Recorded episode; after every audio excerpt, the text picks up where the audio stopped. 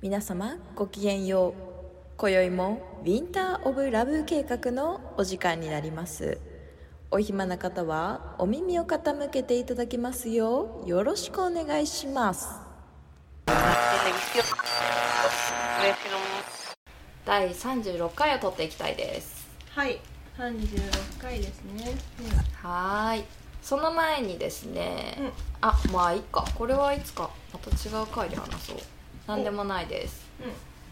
えー、と今回はですね、えーお便りが届いておりますのでお便りをちょっとお話ししたいんですけれどもこ れは今 日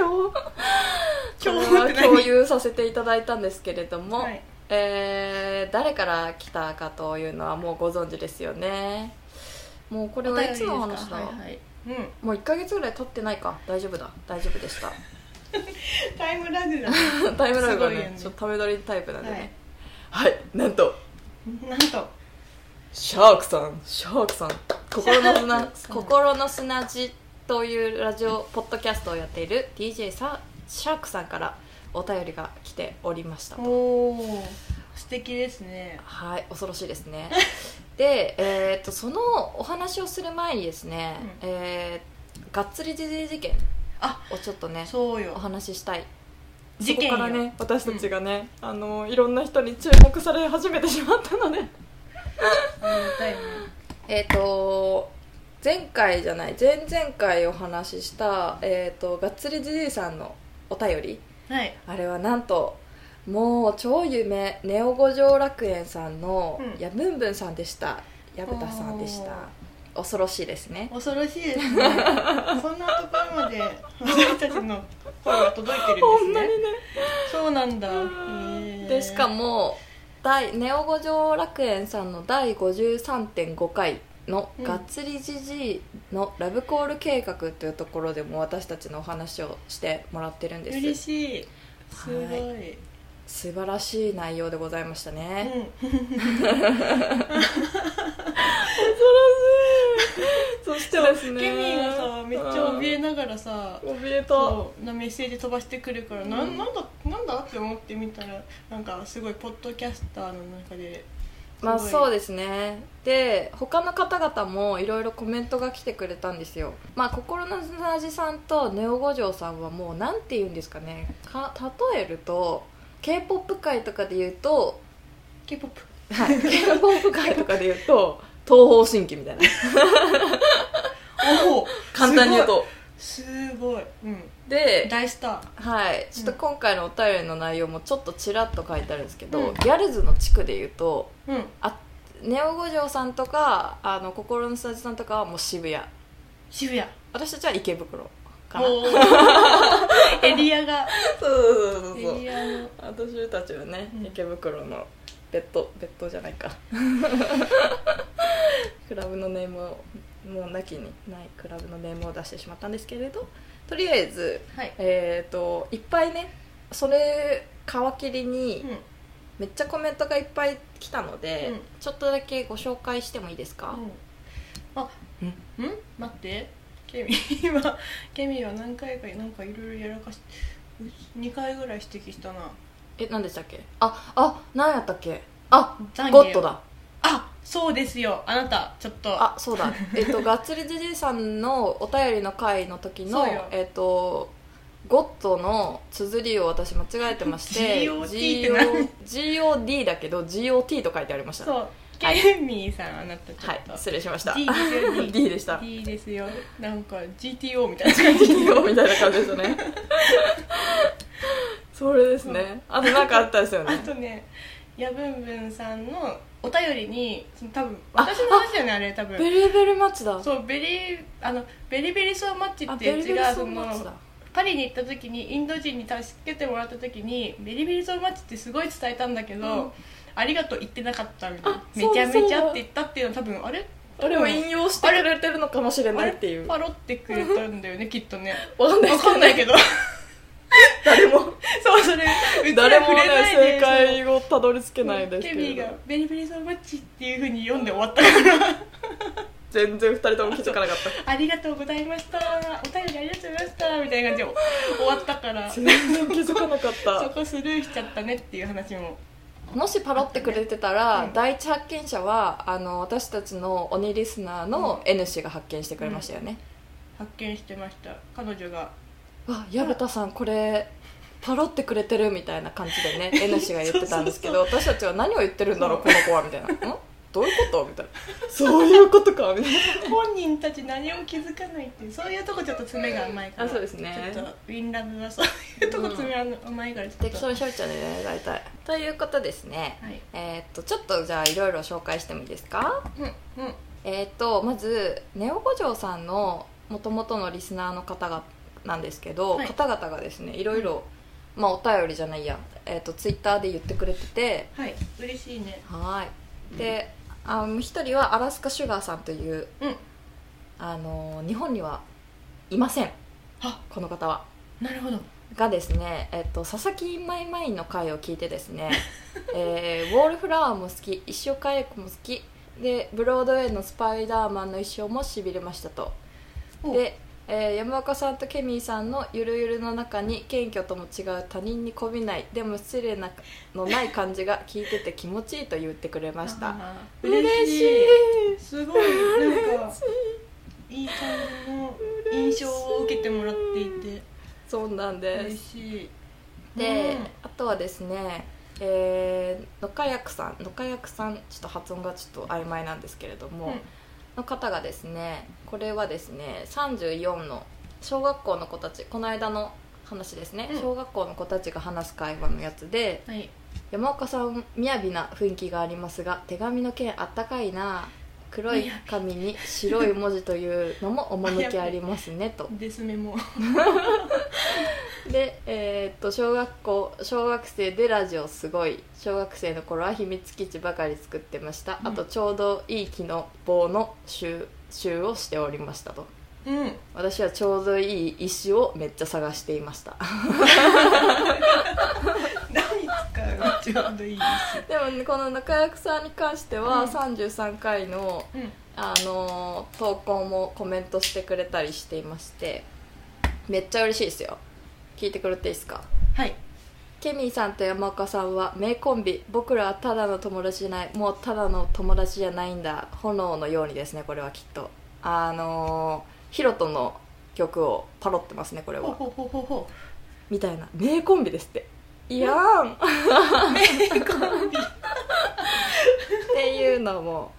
あったりだとうおーかえすごいいいはい方あと前ちょっとだけあのご紹介したあのおうちでふたらじさんあの深夜食堂のい方とかもご夫婦の方ですかはいご夫婦の方も32話のパパの悩みについてのやつもうん結婚式で娘に感謝の言葉言われたら泣く自信あるまあパパのねあー確かにもうねそれはねでどんなに反抗期の強い子でも結局結婚式で父親に感謝するのはあるあるでしょうねうんほんまにそうそうだよねきっとねだったりとかですねまだまだございますあと3件ご紹介させてくださいあありがとうございますえーっとふみやさんっていう方がですね、えーっとこれは30回の、えーコラボ会ですねコラボ会を聞いてくれたんですけど、おーはいはい初めて聞く回がこのコラボ回で 綺麗にパンチが顎に入りましたクラブというワードでどういうパーソナリティの方々たちなのか想像できてしまった パーソナリティがっつり偏見持ってしまったので出直してきますっていうことなんですけどおーこれでパンチ入るのはやべえあ やのべわえちゃわやつちゃのこれはだいぶやべえやわつちゃわちゃ二人にも教えたいねそれ教えたいですね、うん確かに教えればよかったうんそ教えよう教えよで、あとはえっ、と A ラジオさんううんアータンさんですねとかが、えーとあのーポッドキャスト内でも、うんアップルポッドキャスト内の「ラジオ名考えるの死ぬほどはずい」の回で、うんうん私たちの話をしてくれましおて名前のセンスが良いかもしれません 嬉しいの名前のあーウィンラブねいや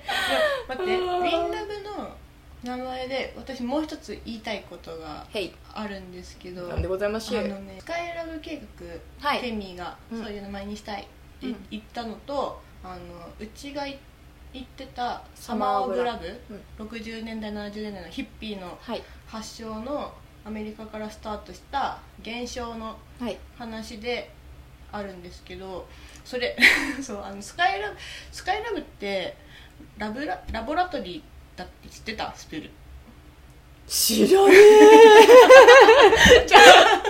それがなで別にそれされ分てたかっててケミやってんのかなって思っててこれ多分知らん知らない知らない知らなでいも結局はちゃんといろんなことがかかっててあーケミが設定してくれたのが、はいはいはいはでうちはそのスカイラブじゃあうちサマーオブラブ好きだから、はいはいはいそのその現象っていうのが面白いいから、うんうんうんで今その20年周期できてるうんうんうんうんセカンドサマーラブっていうのはがいはいロッはいクバンドみたいな言ってました感じでねはいはいはいで今その2020年がうん4回目のフォースっはいはいはいていうのが来たらいいねっていうので、でまあこのうちらがポッドキャストを始めはいはいはいるのが20年以降だから、はいはいはい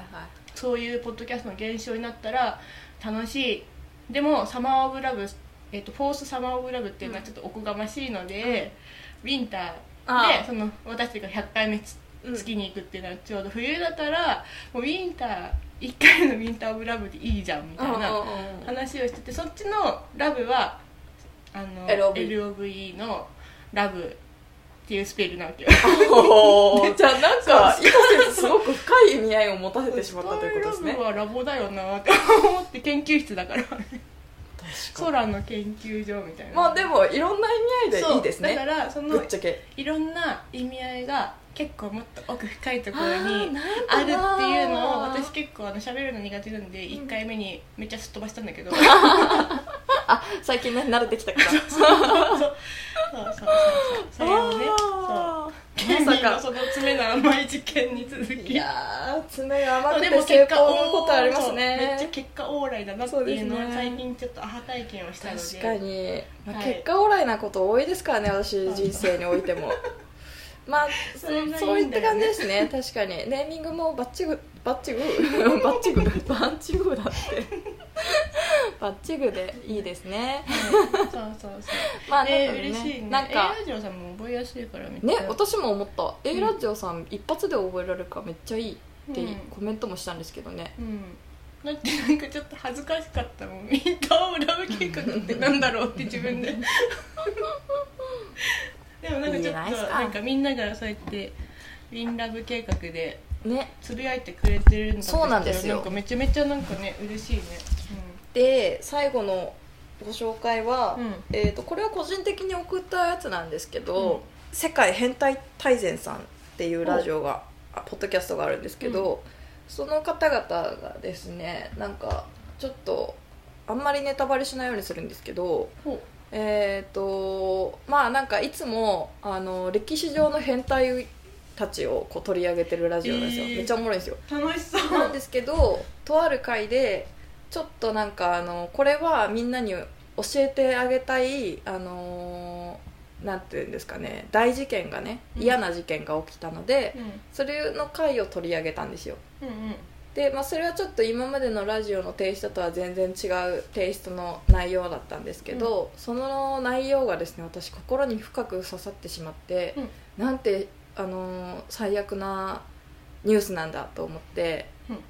それでちょっと感動これを取り上げてくれたことに対し対して感動を覚えまして深夜真夜中ですよ真夜中にメールを送らせていただいたんですけど、おーそれはねあの世界変態大全さんでねチェックしてもらったら嬉しいんですけどあんまり言うとねネタバレになってしまうので何とも言えないですけれども、えーチェックしようはいめっちゃ面白いですよ内容そうなんだはい、それのところも、あのーラジオ内でも、あのー世界変態大全さん「ウィンラブのケミーから来たみたいな話もうんしてくれたりしまして、っあていう引き続きね「優しい世界」っていう感じでピースラブな感じで、ーはいはい、お便りつながりたくさんできましたガッツリジジイのおかげでいっぱいいっぱいできました、うっんていう話でした。へー嬉しいねでそんな中、えー今回はですね心の砂地さんの、あのーシャークさんからねお便りがやっそうて来きたんですあおちでこのお便りの内容めっちゃ長いんでちょっとパーっていきますよはいお願いしまあます今回はね長くてもいいかまあまあまあいいんじゃないかな大事な大事なお便りなんではい読みます、お願いしますいつもあやふやな会話をしているあいつらあいつらの名前はウィンラブ計画この会話大丈夫そうみんなついてこれてるあーちょっと短いですけどまあいっかいいよえー、こんばんこんこんばんやこんばんは Spotify でライブウィンラブ計画がサジェストされたことをきっかけに少し前から聞き始めましたありがとうございますありがとうございます自分は91年生まれなのですが私同いだ同いだうん同いだあやぶんぶんさんも同いですよあ同いだ同い同いチーム強いですね同いですねはいさまざまな物事やコンテンツに対してのぞ、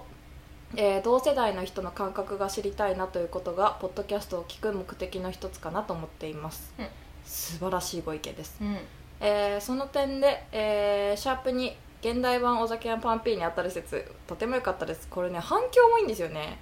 反響というか再生回数も一番多いんだよなっていうところで、えーギャルズは同世代の晴天としてよく上がるとしてよく上がる作品ですよね特に地方出身者には109がサルエルサレムエルサレムだってエルサレムであった世代ケミーさんしっかりして エルサレムね聖地が集まってるってことですよね、はい合ってるのか なでえーっと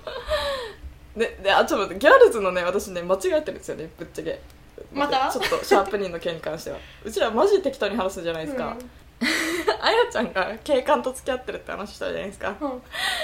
のちゃんと読み返したんですよあやちゃん警官じゃないっすわえお兄ちゃんはおお兄ちゃんだよねはあ警官なのの警官はお兄ちゃんですけどランの、お兄ちゃあんと待ってお分かったみゆ みゆ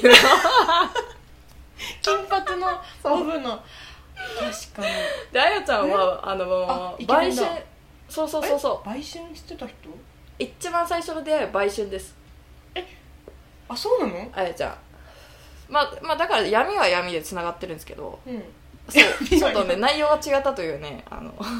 大変申し訳ございませんっていうあことはありました確かけにでどもすごいあのお兄ちゃんの警官と付き合ってるってイメージありましたすよねごいしっくりきちゃった確かに違うみゆちゃんだわみゆちゃんです、うんということでまだ長いので話しますねはい岡崎京子もそうですね岡崎京子も話しましたもんね、はいこの時に、はい同世代に届いてるイメージなのですが本編でも話されている通り、岡崎京子の活動期間は80年代90年代半ばでどうやって私たちに届いたのだろうというのが興味としてありますそうだよねうんよかったら岡崎京子と出会ったきっかけまた新しいコンテンツの出会い方掘り方をどうしているかということを聞いてみたいなと思いますと、うんでまたまた現代版「お酒パンピー」にあたる説ですがご存知でしたら申し訳ないのですが、うん新田明さんが、うんえー、20162019に連載していた漫画「恋の月」にパンピーをモデルとしたと思われるキャラクターがうん元彼として登場しますほなのでこの説はいい線をついてるのではないかと思いました「うんうんうん恋の月ね」私ね読んだけどね1話でやめてしまったというう恋ねの月続き読まなくてはドラマになったやつとは違うなんかドラマでしたっあたよけねドラマありましたっいやけなんかねなんかねあの年下男の子とねあそれだ私ね年下男の子の恋愛がねちょっと苦手なところもあるの でや読むのやめちゃったんですけどちょっと読み返してみますわドラマのやつと漫画のやつは一緒か両方見てないんだよな本当だモーニングで、でうん少し、知らなかった趣向がコンピ違いますが高野すずめさんが書いた「世界は寒い」という作品では6人の女子高生が登場するのですが、これもちょっと調べたらめっちゃ面白そうだったーえーこちらもマルチネレコードのう「んロストディケイの面々 DJ はワイパさんですねワイパさん、うんうん岡田さん豆腐ビーツトマトさんとか、とえっ、とシュガーズキャンペーンのお二人そう聖西方先聖生鳳さん聖大好きよ私鳳さんの ねあごめんごめんちょっと話飛んじゃうね西方さんストップストップ私も飛んでしまうやめようやめようやめようやめようまだ長いですからちょっとまだ読ませてください お二人がモデルになってるとのことです作作者後書きにありあるんですってはいで意外と現在もアーティストがモデルになってることはあるのかもしれませんね今後はまた若いラッパーやトラックメーカーをやっぱ当時でしょいやいやいや当時不毛不利か当時来るないや少女漫画に出てくるかもと思うとワクワクします、うん大変申し訳長くなり申し訳ございませんとでそれではお二人様ごきげんようあ待っあてーそのごきげんよう大事な話を忘れた配信大変だと思いますが楽しみにしているのでぜひとも続けてほしいなと思っていますそれではお二人い様やーごきげんようすごくご丁寧なお便りですごいめちゃめちゃ嬉しい楽しいですね楽しいですすね、シャークさんはほんまにお話は一回してみたい感じですね、こんなになんかな私もケミーに教えてもらってちゃんとあポッドキャスト聞いてはい「心の砂地さん」めちはゃいめちゃ楽しい、 めちゃめちゃ楽しいしかもあのー私も「心の砂地さん」を聞いてたんですけど、うん昔の会議は聞いたことなかったんですようんで今回お便りをいただいたので、えー昔の回からも遡って聞いてたんですけど、うんそしたらハッピーアイスクリーム現象それ こそえギャルズうん岡崎京子、えーご近所の話をしてる回がありましたおーすごい全く同じ全く同じでも絶対さ私たちの方がすごいさえ浅いですよ浅いというかなんかふわふわしてるわーわーギャラギャーなんかおさそうがなりん系のかそれは、えー、とご近所の、えー、とについてお話しするみたいなうんうん回でそこでなんか紐づいてまあ紐づきがちですよね、うん矢沢愛といったらちょっと岡崎京そ子とうなかんだよねねそうういんったところのお話だったりとかあとはまあ同年代ぐらい同年代というか、まあ、昔のちょっとバイバルだったバイバルバイブスだバイブスちょっと難しい言葉使えないですけ ど、あのギャルズだったりとかね、うんそういった話をされてたのでおーやっぱそうなるよなみたいなうんうんで内容は私たちの1000億倍素敵な内容でしたでしょうね きっと面白い私もその回まだ聞いてないから聞いてみよ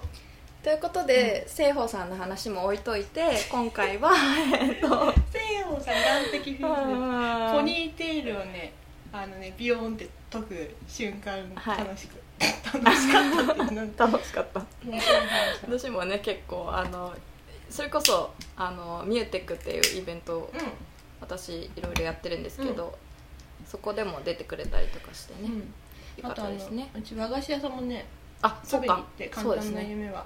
ちょっとやばいやばいやばいやめましょう美味かったですはい清宝さんのお話は以上ではい清保さんちょっとさよならはいはい、さよならさせていただいて、えー、と今回はですね、えー岡崎京子と出会ったきっかけそして新しいコンテンツとの出会い方探り方です、うん探り方と書いてディグり方って呼んでほしいんかなもしかしてまあなんていうのそれは置いといてうんまずは、えー、ときっかけは何ですか岡崎京子先生ときっかけ矢沢愛からのなんかなん瞬間とかは全然覚えてないんだけど矢沢愛うんが好きだったら岡岡崎京子好うんうんうんきなんじゃないっていう,、なんだあの暗黙のなんか確かにありますよねそういうとあとそこでは紐づいてくるとナナンキリコとかわかります、うんうんナナンキリコとかもあの辺紐づいてきませんなぜか、紐づいてくるねまあ庵野萌子さんもひまあお弟子さんだったから紐づいてくるだろうし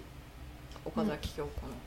の、出会ったきっかけ私はですね完全に人から勧められたので読み始めたって感じですけど、えー岡崎京子の一番最初かちょっと忘れたっすけどの、えーと「東京ガールズブラボー」っていうあの、うんうん漫画あるじゃないですあかりますねあれの、えー主人公サエ子でしたっけ、まあ、ちょっと名前忘れましたけど忘れたまなあ忘れましたけど東京ガールズブラボ ー忘れましたけど東京ガールズブラボーの、えー、と登場人物に、うんお前が似てるとうん私がうんうん似てるからお前早く読めっていうことで、えー勧められてうん読み始めたのがきっかけが一番岡崎京子と出会ったきっかけかなって感じですねおーでそこからまあ先に先でもないか同時期ぐらいに「ヘルタースケルター」も映画化されてたりしたし、うんあとブランドとアパレルブランドと岡崎京子がコラボしたのとか T シャツみたいのを作ってたりとかして多分そういうところでそういうおしゃれが好きというかもうなんていうんですかね都会に憧れまくった田舎ガールズたちまあ都都会の子もそうかもしれんけどガールズたちはもう岡崎京子矢沢愛をひたすら読むみたいなそうだよね人生の教科書みたいなところはあったかなっていうなん感かじは本し当ますにね異。色だもんねなんかその本当東京のシーンをそうですままね。描くみたいなまあだからそういったところでギャルズも紐づいてくるんでしょうね。うんと岡崎京子はあの展示も見に行った世田谷のああなんか前そうや前っにてたっすね。何年前だろうね5年確か前にくらいになるのかな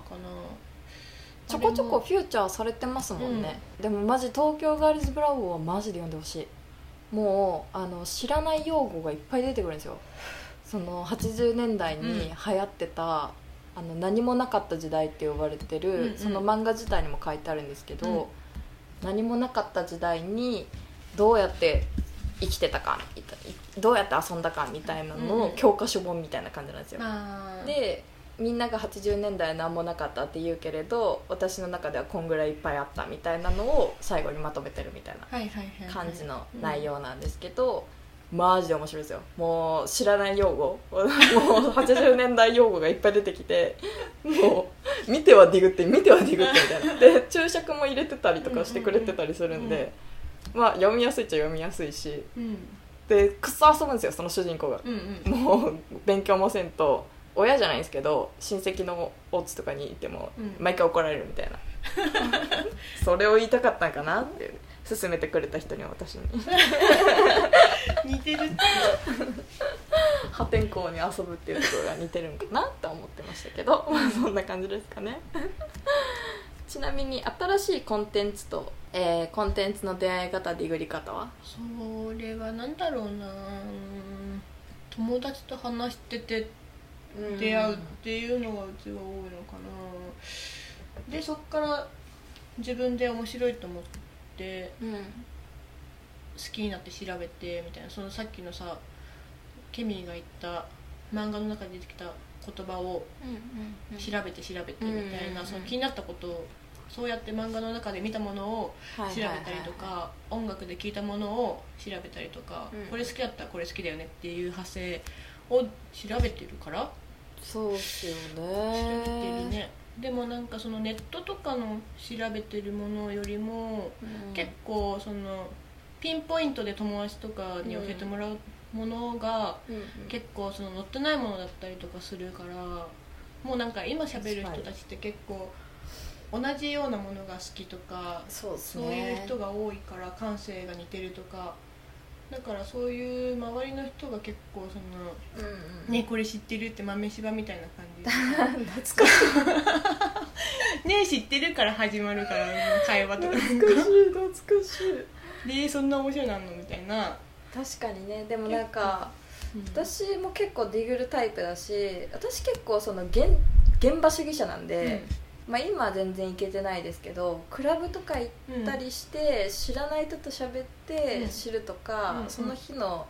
こう知らない DJ がいたりとか、うんうん知らないアーティストがいた時に調べてみるみたいなので、これもある一種の才能なのかなとは思いますそれこそシャークさんとかもそうですしそうですけそういうこどとかうんなんか例えばなんだろうないろんなうちジャンルの友達がいるので、いろいろ話すんですけど、ほんまになんだろうななんて言うんだろう同じイベントに一緒に行ったとしても、うん吸収できる人とできない人っているんやなと思いますいあーつもだから同じを現場にいてそ同うだねじ話をしてたとしても、s- なんていうんですかねディグリも才能の一つじゃないですけど、うんこの今の話のキーワードのここめっちゃ気になるうわこれどういうことって聞いたりとか、うんそれもできない人もいるじゃないですかまあ確かにねなんか「えー、そうなんだ」で流しちゃう感じの、まあでも情報が多い世界ですからねそんないちいち引っかかってられるかって思うやつらもいると思いますけどね 私は結構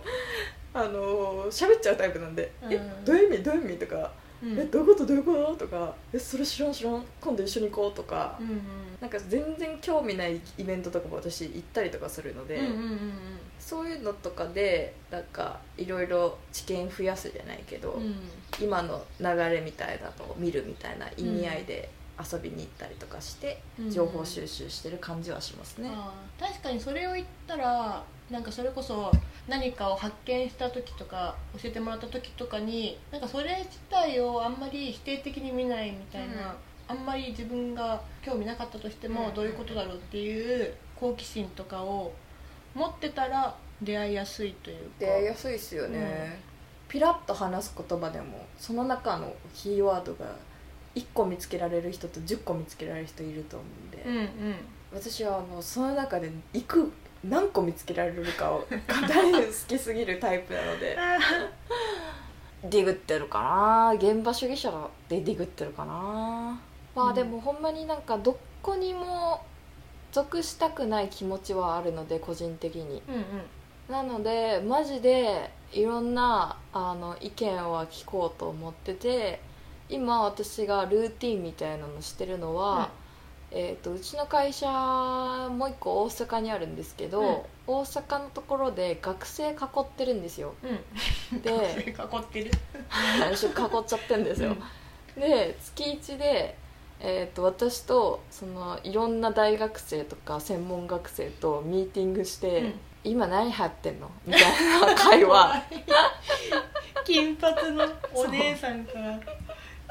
調子を受け今何流行ってるのって言って、うんそんなすぐ出てこないんで、あのただのお茶会なんですけど、うんうんそのお茶会の中でもリモートお茶会ですよ、うんうんリモートお茶会の中でもこう「えこれ何どういう意味?」みたいなので、いつもなんか新しいというか、うんそういう若い子の意見も聞きつつみたいなことを心がけてたりはしますね。うんうんかうんなまあ思わぬところでどういう発見があるかわかんないから、アンテナ張るこれは大事ですね張り続けて張り続けてますね、うんまあ、好奇心が旺盛な方なのかもしれないですね、もそうしだかしたらね好奇心旺盛だとういんろんなコンテンツに出会いやすいからね、うん、それこそねポッドキャストとかもいろんなお話が聞けて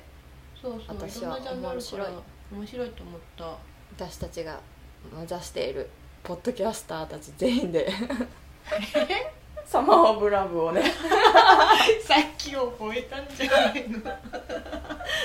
革命をねコース4回目のねさっき間違え4た回目2回目はダンスミュージックだわイギリスのそれが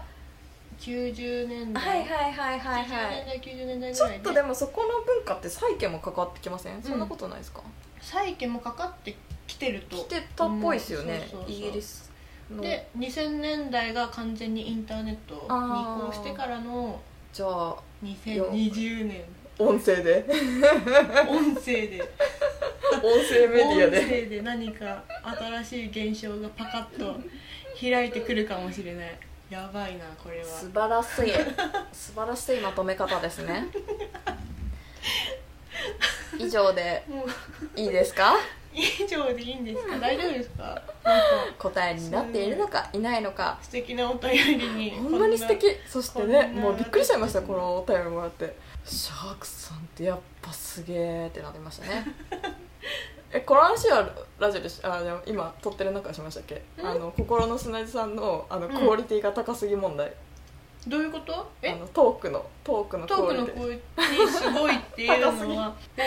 あ知識量とあの言葉のチョイスと、うんトーク力えもう本当にすごい聞き入っちゃうあーでも、えーなるほどって思うもしいつか何かの機会でシャークさんにお会いできるのであれば、あのシャークさんが、えー、とあれ言ってたんですよパラキスをうん、うん、喋りたいってパラキスパラキスならうち喋れるかもしれないケミーが喋れる急に名乗り出るとか言ってパラ何キスも名乗り出めちゃめちゃ面白いからなパラキスはねちょっとね喋りたいし私も唯一